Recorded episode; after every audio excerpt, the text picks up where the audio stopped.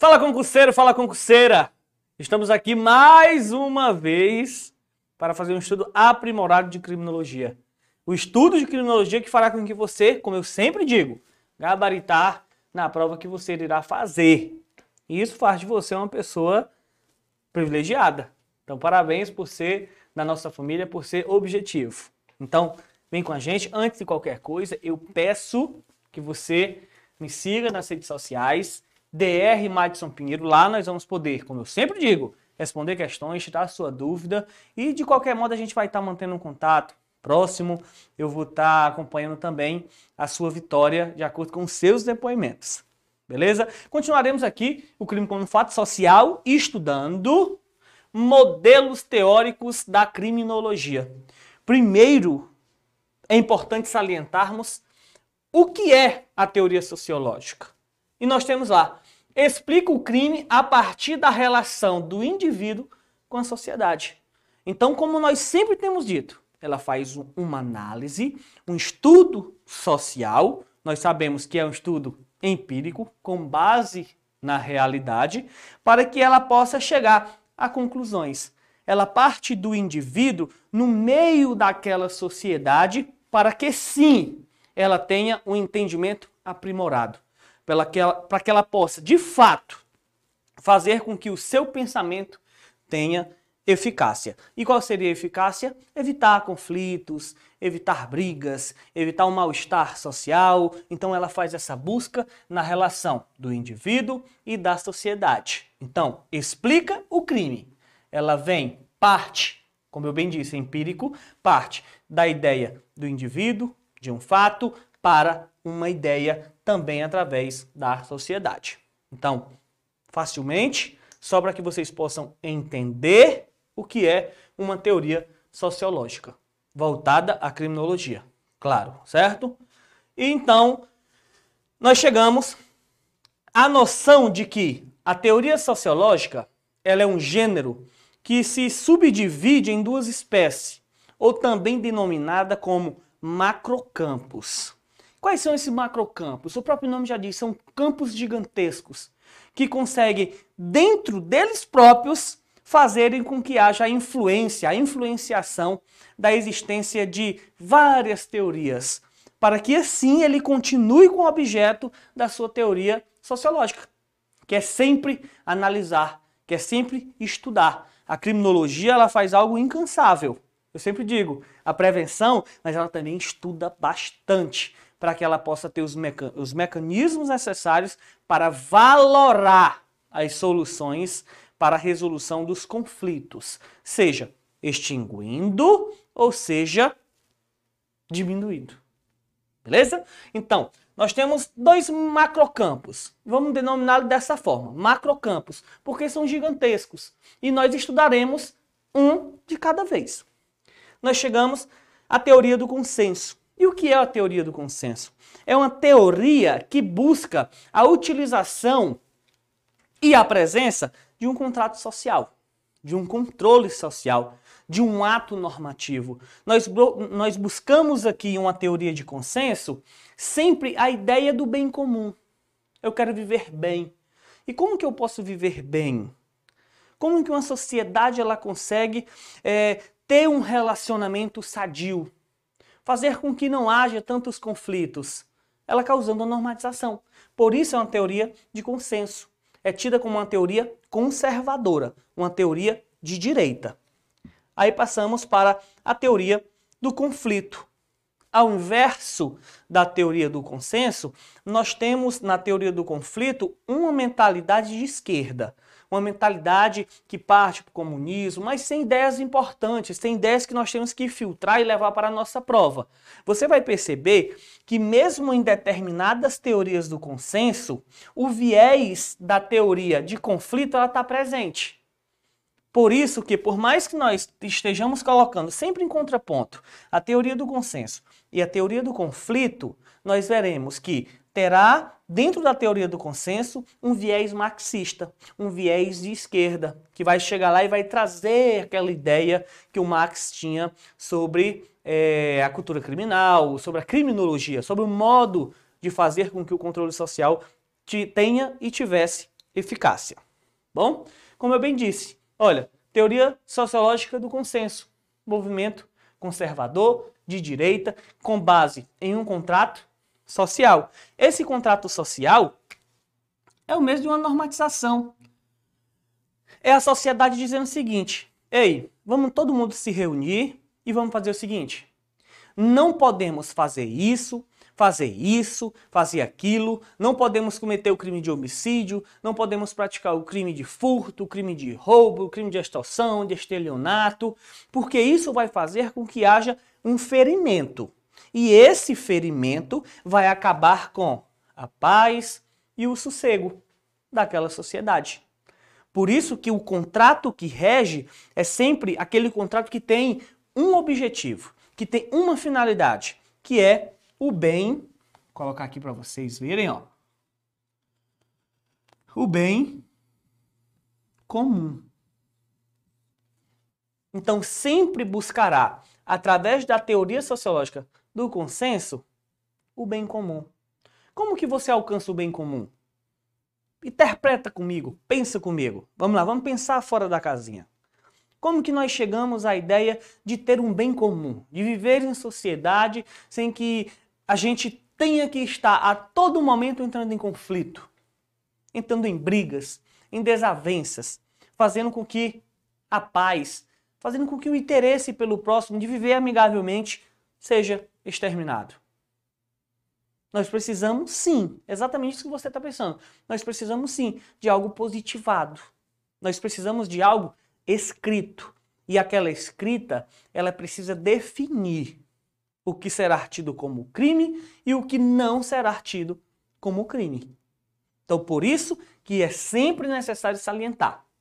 É um movimento conservador. Lembre-se disso, porque pode ser que seja cobrado na prova pedindo o seguinte: a teoria sociológica do consenso é tida como é tida e tem influência de um viés de esquerda, comunista, de um viés marxista, nós iremos lá e dizer que não, não temos. Nós temos um movimento conservador, nós temos um movimento de direita, no qual nós buscamos necessariamente o bem comum. Tranquilo? Viu como é simples? Viu como é fácil? Viu como se a gente mapear da forma correta, nós chegamos a um entendimento simples e rápido? É isso que nós precisamos saber na prova para que a gente possa, e eu sempre vou falar isso para você, mesmo se torne cansativo. Você precisa interpretar. E isso é uma interpretação. Então, o contrato social, logicamente, é um ato normativo, um ato positivado, e se está positivado, ele vai ter um objetivo, uma finalidade, que é alcançar o bem comum. Exatamente. Tranquilo. Show de bola. Isso é muito importante. Eu adoro esse momento e tenho certeza que você também vai gostar dele, porque a partir de agora eu sei que você adquiriu um pensamento interpretativo, um pensamento aberto, no qual aquelas lógicas lá do direito penal, aquela lógica do direito processual penal, a lógica midiática que infelizmente tem contaminado muito em determinado momento a cabeça do concurseiro, ela foi deixada para trás agora. Então veja, nós chegamos a uma espécie de teoria do consenso que é a chamada Escola de Chicago. Ou também ela é denominada como criminologia ambiental. Olha, muito cuidado. Quando falarmos de espécie de consensualismo e for colocado Escola de Chicago, primeiro, a Escola de Chicago por quê? Porque aconteceu onde? Aconteceu em Brasília? Aconteceu no Paraná? Não. A Escola de Chicago porque aconteceu em Chicago. O que deu uma origem, o que deu um algo maximizado para essa escola foi a Revolução Industrial, tá bom? Por isso que ela é também conhecida como uma criminologia ambiental. Faltou um L aqui, iremos colocar para ficar tudo bonitinho.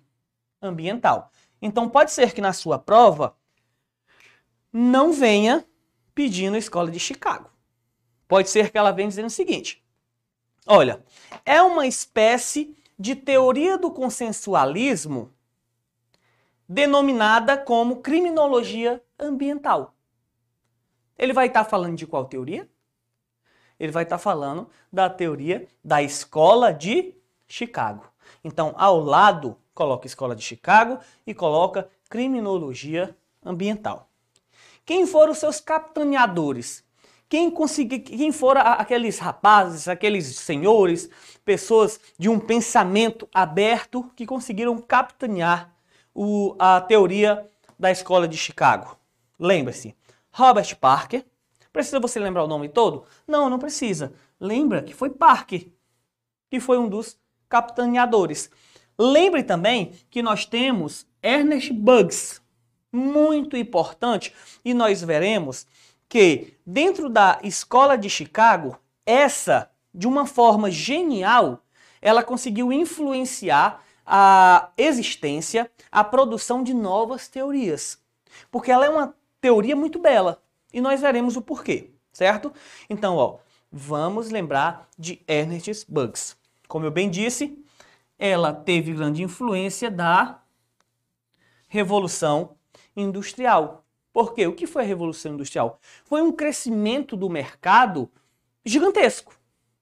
Houve uma demanda, houve uma revolução, houve uma mudança significativa na forma de viver, na forma de se, de se, como que eu posso dizer? Na forma de se comunicar, na forma de viver, na forma de se comportar naquela sociedade. Beleza? Mas por quê? Porque o comércio expandiu. Aqui nós tivemos um grande crescimento.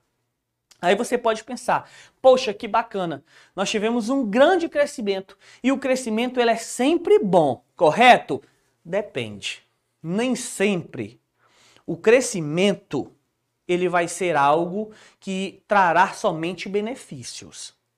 Nós precisamos de controle. Nós precisamos de uma ideia que fará com que essa essa, esse crescimento, no caso a, Revolu a Revolução Industrial, ele tenha tido algumas penalizações. E nós vamos entender. Olha, o que, que a Revolução Industrial causou? Nós vimos que grande crescimento. No entanto, esse, esse crescimento ele foi tido como desorganizado e desenfreado. Ou seja, ele começou a crescer de uma forma onde ele não tinha uma organização. Ele não tinha um método, um método estipulado para que se tivesse a ideia de qual e de certa maneira ele viria a produzir esse crescimento. Não, ele foi simplesmente crescendo desorganizado. O comércio crescendo, a necessidade de contratação dos proletariados aumentando, você precisava contratar mão de obra de fora, e nós bem sabemos que conforme você contratar, você contrata, sobretudo se tratando de revolução industrial, a, a condição financeira ela era muito delicada, ela era muito escassa, então ela causava uma grande, uma grande instabilidade. Ela não trazia somente pontos é, otimistas certo? Por isso que o crescimento ele foi desorganizado, desenfreado. E o que que isso quer dizer? O que que ele praticou? O que que ele ocasionou? Ele ocasionou na denominada desorganização social.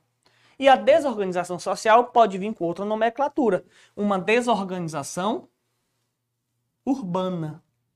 Exatamente, urbana. Começou a crescer.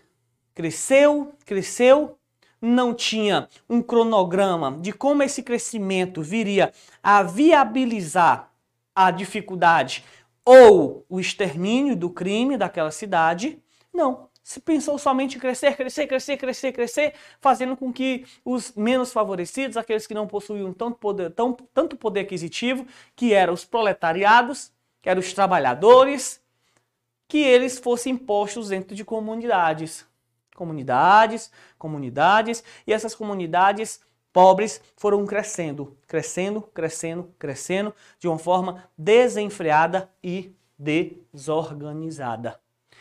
O que que ela o que que essa desorganização ela faz? Ela faz com que haja um enfraquecimento dos controles informais. E o que é isso? Quando nós temos a família, se nós pegarmos como um basilar a família, ela é um controle social informal. Ela não tem aspecto, ela não tem diretrizes institucionalizadas. Correto? Logo, ela é um controle social informal.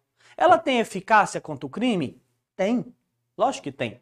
Nós veremos que, inclusive, tem uma teoria que teve, que veio influenciada pela escola de Chicago, que ela diz isso. Olha, a desorganização familiar ela faz com que a criminalidade tenha um impulso a mais, ela seja impulsionada.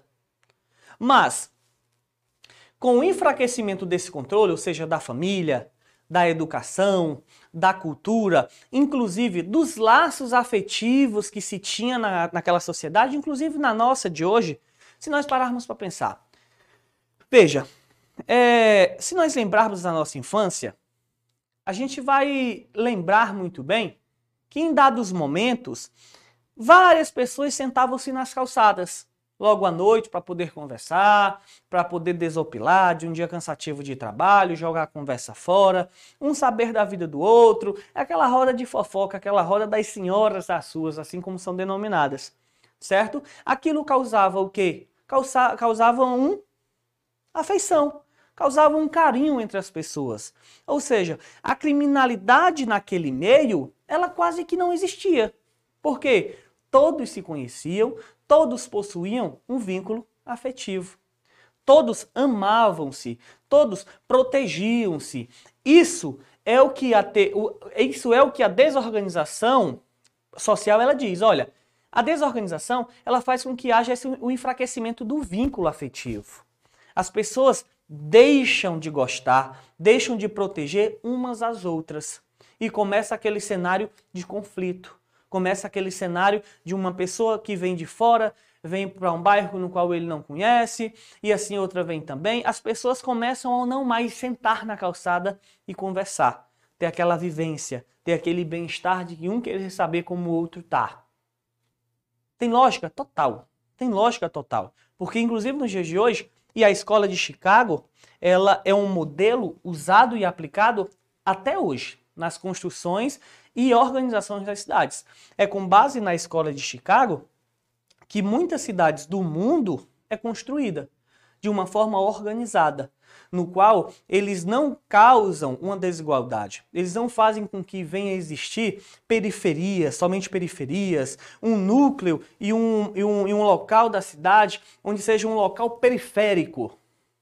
Não, nós temos a, a escola de Chicago possui uma ideia de expansão. Nós vamos integrar todo mundo, vamos espalhar o nosso, as nossas sociedades para que não haja essa desigualdade, para que não haja essa perda do vínculo, essa perda da afetividade.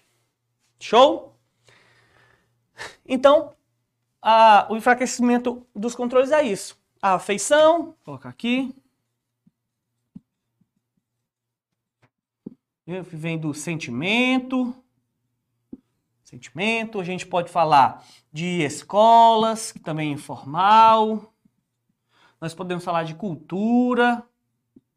Beleza? Então, tudo isso é, foi causado e teve como malefício o seu enfraquecimento. Tá bom? Nós chegamos em características da escola de Chicago. Veja, ele tem uma base empírica. Nós já sabemos o que é a base empírica. Base empírica é aquilo e aquele método aplicado com base na exatamente na realidade. É o fato. É a ideia de que eu preciso conhecer aquele meio para que eu possa ter uma cognição de fato e assim eu fazer com que eu tenha o pleno conhecimento do que aquela sociedade está vivendo. Show? Então, tem como uma das características a sua base empírica. Uma segunda característica, e uma muito importante, é a finalidade pragmática. Olha, o estudo que a Escola de Chicago faz, que é essa base empírica, com base na realidade, não pode servir apenas para ela. Ela não tem aquele estudo egoísta de fazer com que fique somente com você. Não.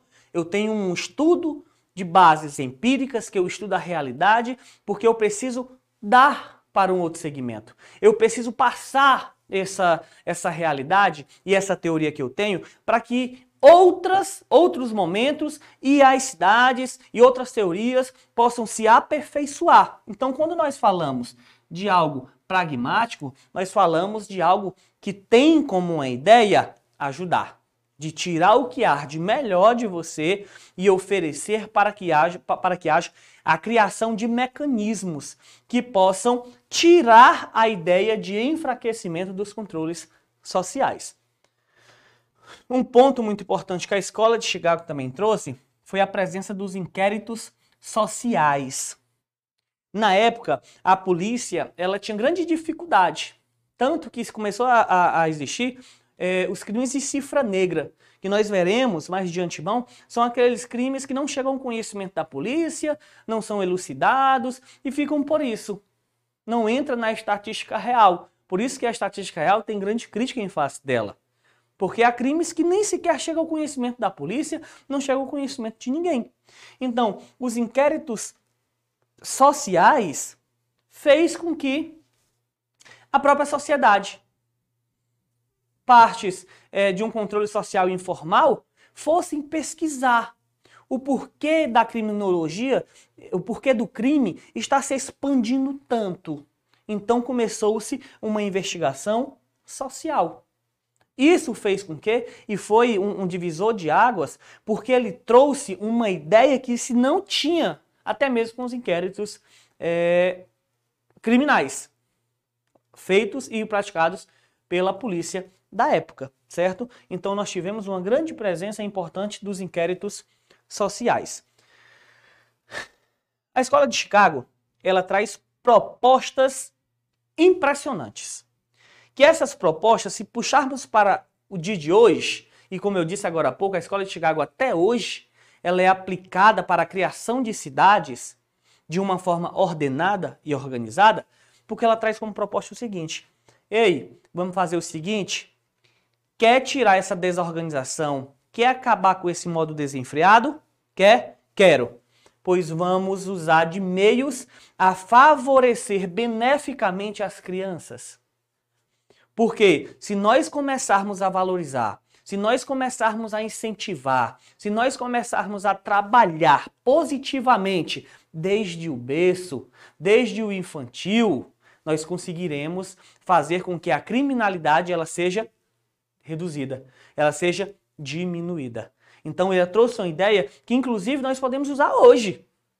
Porque sempre o caminho será a educação. Então ela tem uma ideia também preventiva de atuação desde o início, desde o começo. Certo? Uma outra proposta que ela traz é a tonificação de controle social. O que seria essa tonificação? Seria o fortalecimento. Seria você pegar as, é, os meios de controle informal, como nós vimos agora, que eu falei, que se trata. Deixe-me ver onde é que eu tinha colocado aqui.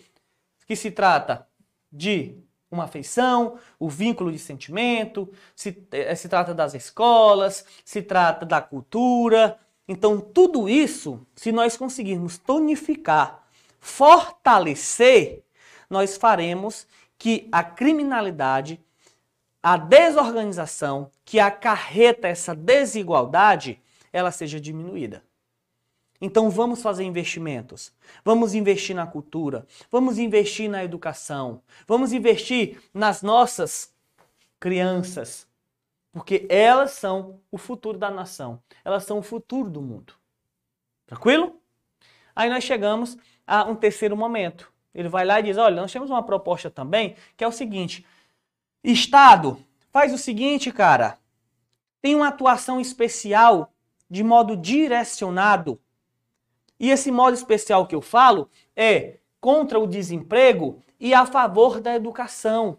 Vamos aplicar, vamos investir de modo especial e cada vez mais na educação, tentando reduzir o desemprego, porque se nós tivermos emprego para a galera, se nós tivermos emprego para todo mundo, inclusive se nós tivermos emprego para um, um, um criminoso que cometeu o crime e ele está sendo é, reintegrado na sociedade, com a tentativa de ressocializá-lo, nós tivermos esse emprego, a probabilidade dele retornar ao mundo do crime é pequena.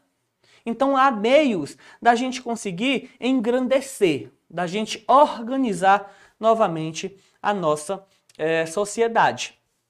E o intuito de todas essas propostas, desde vamos incentivar e vamos lutar pelas nossas crianças, desde vamos tonificar o controle social informal, vamos dar apoio às igrejas, vamos dar apoio à cultura, vamos dar apoio às escolas, e Estado atuando contra o desemprego, que finalidade é essa? O que é que eu preciso fazer aqui? Certo? Eu preciso gerar algo que é denominado como o acabamento, acabar com a desigualdade. Se preenchermos esses três tópicos de propostas de solução, nós alcançamos algo e é o fim da desigualdade, desigualdade social. É isso que nós precisamos no dia de hoje. Por isso que a criminologia é tão importante. E ela faz com que você interprete. E é isso que, mais uma vez, eu vou falar. Interprete criminologia. Porque é isso que fará com que você venha gabaritar. Tranquilo? Então veja que é com essas propostas que nós acabamos com a desigualdade. Só passando por cima, nós teremos o momento de estudarmos cada um ela de modo especial, mas há teorias influenciadas pela escola de Chicago, como eu disse no início. Que teorias são essas? Teoria da janela quebrada, teoria dos testículos despedaçados, teoria da tolerância zero, teoria espacial, desorganização social, círculos concêntricos. Então, todas essas teorias têm como influência a teoria da escola de Chicago. Viu? Anotem, porque é importante, porque pode ser que a prova ela venha exigindo o conhecimento de que é correto afirmar que a escola de Chicago ela faz influência face à teoria das janelas quebradas? Sim. Então as questões vêm dessa forma e eu tenho visto de modo recorrente. Então fica atento nessas teorias. Eu quero vir aqui tratar das teorias dos círculos concêntricos, que é também influenciada pela escola de Chicago. Simples, fácil de entender. Segundo a teoria dos círculos concêntricos, nós temos no centro desse globo, que está tá meio torto, mas é um globo, o polo comercial. Nós temos o comércio e na sua logo em seguida ao comércio, fora dele, nós temos o gueto, que é onde a, a, a classe menos favorecida mora, vive, convive. E fora do gueto, nós teríamos as denominadas favelas, que também são pessoas proletariadas. São pessoas que, que trabalham, mas não têm um poder aquisitivo suficiente, não têm uma condição para se livrar da desigualdade social. E nós temos fora da favela a classe média e fora da classe média a classe alta. O que é que os círculos concêntricos dizem? Olha, o crime ele existe no gueto e ele existe na favela. Porque conforme a desorganização foi crescendo de modo desenfreado, essas pessoas foram se acomodando cada vez mais no centro, fazendo com que os crimes de violência, os crimes de gravidade fossem é, facilmente verificados e facilmente visualizados. Essa é a teoria adotada e capitaneada por Ernest Bugs. Então lembre que é uma teoria bastante é, conhecida, sobretudo no mundo das provas dos concursos públicos, e nós precisamos entendê-la. Há o que se criticar. Não é algo que nós vemos tanta lógica, mas é algo que nós temos que levar para a prova. Um conteúdo simples, fácil de você entender. E junto com o material, que nós disponibilizamos, eu tenho plena convicção de que o seu aprimoramento no estudo, ele se engrandece de forma organizada, de forma grandiosa e faz com que você, sem sombra de dúvida, se sinta forte, se sinta pronto para passar por todo e qualquer teste que porventura venha a passar. Madison Pinheiro, Dr. Madison Pinheiro, seu professor de criminologia. Valeu e tchau, tchau.